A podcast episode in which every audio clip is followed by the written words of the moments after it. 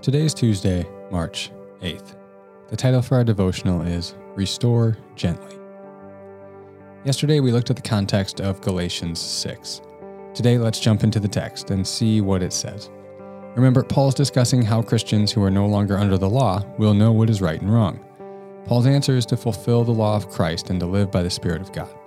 Here in chapter 6, he discusses what to do when someone is not living in step with the Spirit of God within the community.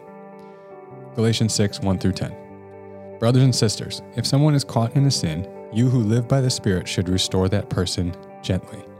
But watch yourselves, or you also may be tempted. Carry each other's burdens, and in this, in this way you will fulfill the law of Christ. If anyone thinks that they are something when they are not, they deceive themselves. Each one should test their own actions. Then they can take pride in themselves alone, without comparing themselves to someone else. For each one should carry their own load. Nevertheless, the one who receives instruction in the word should share all good things with their instructor. First of all, as we unpack this verse, the word translated caught in here carries the idea of being overtaken by surprise. For Paul, it's almost unthinkable that one who has been made new in Christ and given the Spirit of God would be in continuous, willing, unrepentant sin. This is a contradictory concept, for, as he said previously, the flesh desires what is contrary to the Spirit, and the Spirit what is contrary to the flesh. So if we are made new in the Spirit, we are no longer desiring what is of the flesh. So, what is in view here is when a believer is overcome by a sin in an unexpected and unwanted manner, not continuous, willing, unrepentant sin. The word translated restore is often used of restoring a dislocated joint to its proper alignment. I don't want to stretch this analogy too far, but it seems to be a good word picture for what Paul has in mind here. If you've ever dislocated a finger or a shoulder, you know what I mean. Again, the dislocation is by surprise. No one purposefully dislocates a joint. Then the restoration of that joint often comes with pain in the moment, but relief and function follow. Paul adds the word gently to describe this restoration process. Like a skilled medical professional restoring a dislocated finger, attempting to cause as little pain as possible while still achieving restoration of alignment and function. We often approach this these situations in ways that are anything but gentle. Our aim instead needs to be gentle restoration, not blunt condemnation. So, what does this look like in reality?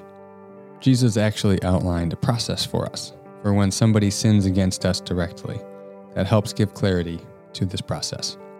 Matthew 18, 15 to 22. If your brother or sister sins, go and point out their fault, just between the two of you. If they listen to you, you have won them over. But if they will not listen, take one or two others along, so that, quote, every matter may be established by the testimony of two or three witnesses. If they still refuse to listen, tell it to the church. And if they refuse to listen even to the church, treat them as you would a pagan or a tax collector. Truly I tell you, whatever you bind on earth will be bound in heaven, and whatever you loose on earth will be loosed in heaven. Again, truly I tell you that if two of you on earth agree about anything they ask for, it will be done for them by my Father in heaven. For where two or three gather in my name, there am I with them. We often read this text without the ensuing questions here from Peter, but I think it's helpful in looking back to our previous sermon on forgiveness. We continue reading verse 21. Immediately following what Jesus just said, Peter says, Then Peter came to Jesus and asked, Lord, how many times shall I forgive my brother or sister who sins against me? Up to seven times? Jesus answered, I tell you, not seven times, but 77 times, implying wholeness. So, this process that Jesus outlines here of pointing out one's fault first uh, individually and then eventually working your way up and bringing in more and more people until the church uh, leadership is involved is this process of restoring an individual gently. And it's precisely what Paul has in mind here. In a life changing community, when we sin against one another, it provides an opportunity to pursue gentle restoration to the relationships involved. This is a major way that we pursue holiness together and grow together.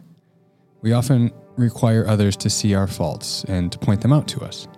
But this process is fraught with danger.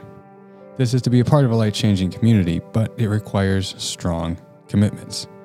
So, a few questions to get at those commitments. One, are you committed to pursuing holiness in community? Second, are you open to the process of gentle restoration when you sin?